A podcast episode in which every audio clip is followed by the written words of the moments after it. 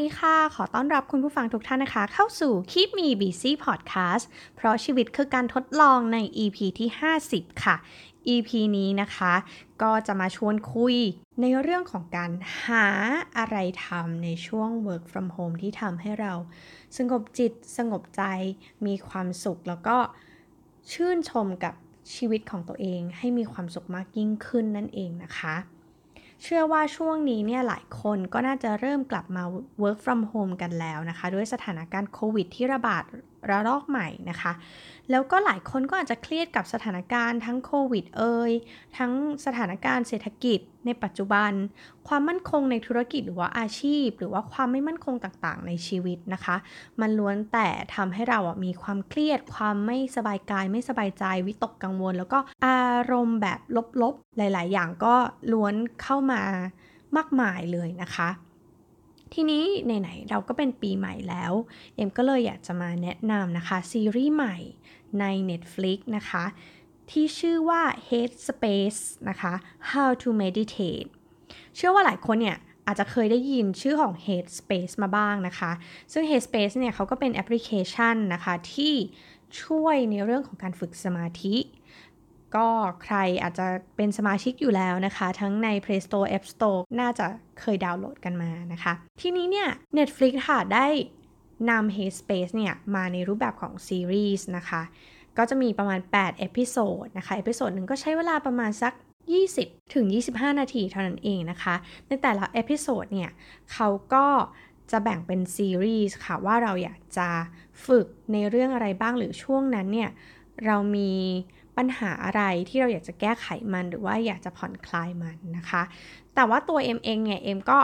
ไล่ฟังทีละ episode นะคะเป็นหนึ่งสองสามสี่อย่างเงี้ยนะคะ ไปเรื่อยๆ ก็คือไม่ได้ skip อะไรเลยนะคะ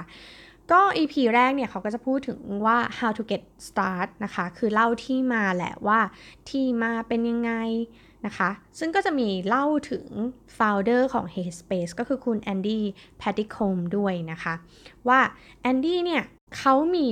เรื่องราวก็คือว่าเขาเนี่ยหยุดเรียนวิทยาศาสตร์การกีฬานะคะในช่วงปี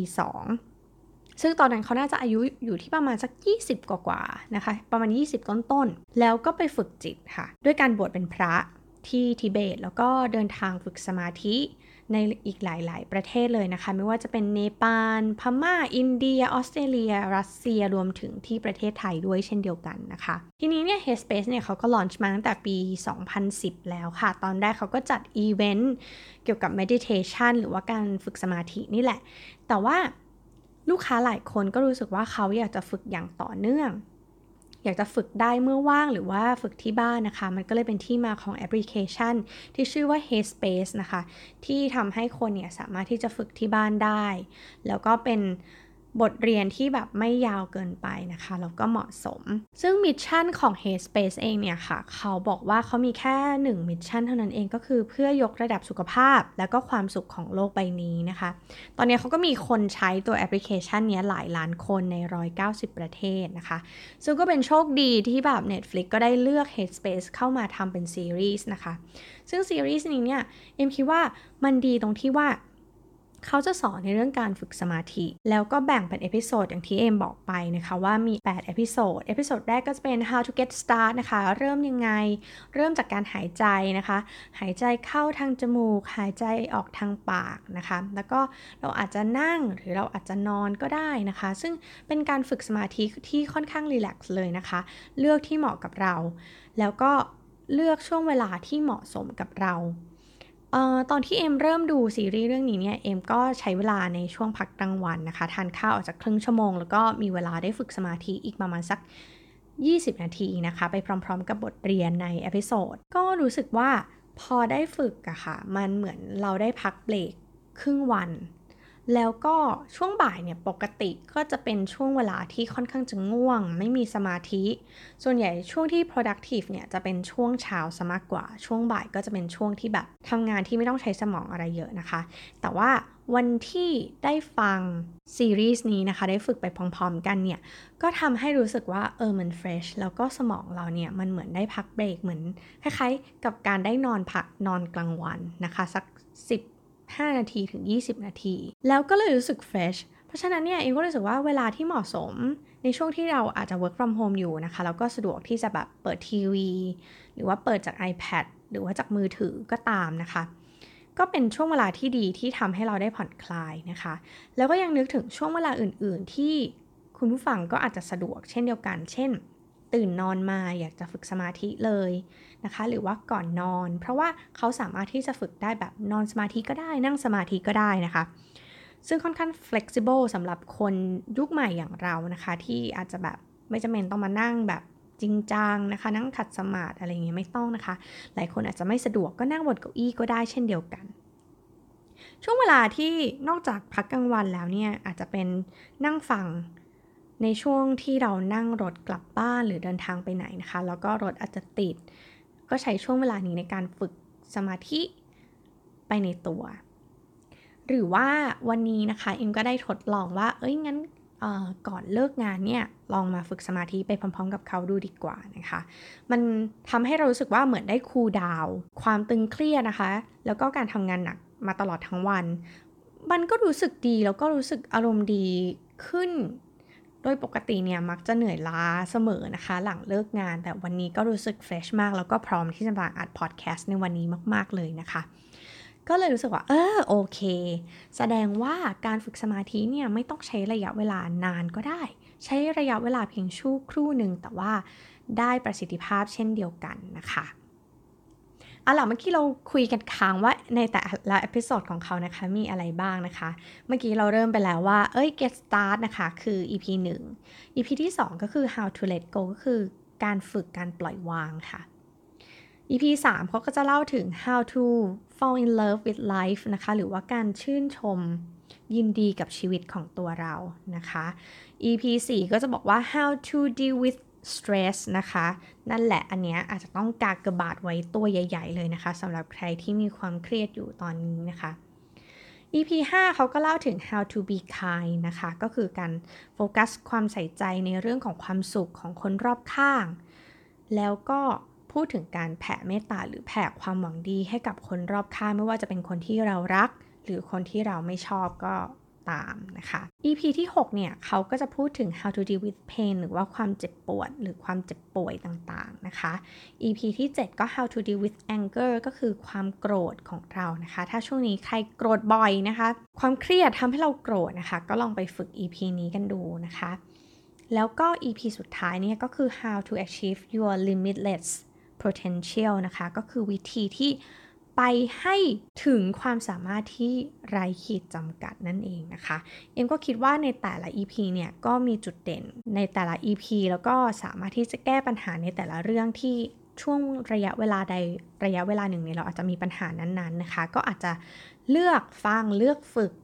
ในแต่ละ EP ก็ได้แต่ว่า EP แรกเนี่ยก็ลองไปฟังเขาหน่อยว่า ที่มาของเขาเป็นยังไง แล้วก็วิธีการหายใจวิธีการฝึกของเขามีวิธีการแบบไหนนะคะ แล้วหลังจากนั้นเนี่ยเอ็มเชื่อว่าเราก็เลือกได้ตามที่ เราชอบเลย ทีนี้หลายคนอาจจะกังวลว่าอุ๊ยมีพากย์ไทยหรือเปล่านะคะ อันนี้เอ็มก็ลองฟังทั้งในพากย์ของภาษาไทย แล้วก็พากย์ภาษาอังกฤษแล้วนะคะ พากย์ภาษาไทยก็เป็นเสียงพากย์ที่นุ่มนวลอ่อนโยน ฟังแล้วก็สบายใจนะคะ แล้วก็เราไม่ต้องพะวงกับการอ่านซับไตเติลด้วยนะคะสำหรับใครที่อาจจะแบบยังไม่สามารถที่จะฟังภาษาอังกฤษได้ร้อยเปอร์เซ็นต์ก็ไม่ต้องกังวลกับการอ่านซับไตเติลและเพราะเขามีพากย์ไทยนะคะ แต่สำหรับใครที่สามารถฟังภาษาอังกฤษนะคะ ได้เข้าใจสัก80-90%เนี่ย ก็ฟังได้นะคะ เพราะว่าคนที่ให้เสียงภาษาอังกฤษเนี่ย เป็นคุณแอนดี้ซึ่งเป็น co-founder ของ Headspace เองนะคะ เป็นคนมาให้เสียง ซึ่งก็เป็นเสียงที่นุ่มนวลอ่อนโยน แล้วก็ฟังแล้วก็รู้สึกสบายใจ แล้วก็ฝึกไปพร้อมๆเขาเนี่ยเอ็มโอเคทั้งภาคไทยภาคภาษาอังกฤษเลยนะคะ อันนี้ก็แล้วแต่ความชอบของคุณผู้ฟังเลย ทีนี้เนี่ยเอ็มรู้สึกว่าข้อดีของซีรีส์นี้อะค่ะ มันดีตรงที่ว่าในแต่ละ episode เนี่ยเขาก็จะเล่าที่มาที่ไปแล้วก็อ้างอิงถึง research ทางวิทยาศาสตร์ต่างๆนะคะ เช่น เขาบอกว่าถ้าเราฝึกสมาธิเนี่ย 8 สัปดาห์ต่อเนื่องนะคะ ก็คือประมาณสัก 2 เดือน สมองในส่วนของความจำแล้วก็การเรียนรู้เนี่ยจะใหญ่ขึ้น ในขณะที่สมองในส่วนที่เกี่ยวข้องกับความเครียดหรือความวิตกกังวลเนี่ยจะเล็กลงนะคะ อันนี้ก็เป็นผลการวิจัยที่เกี่ยวกับเรื่องสมองซีรีส์เนี่ยเนี่ยมันไม่ได้เน้นในเรื่องของศาสนาพุทธนะคะแต่เป็นการฝึกสมาธิแล้วก็อ้างอิงถึงหลักการทางวิทยาศาสตร์ แล้วก็ผลการวิจัย ซึ่งเอ็มรู้สึกว่าคนที่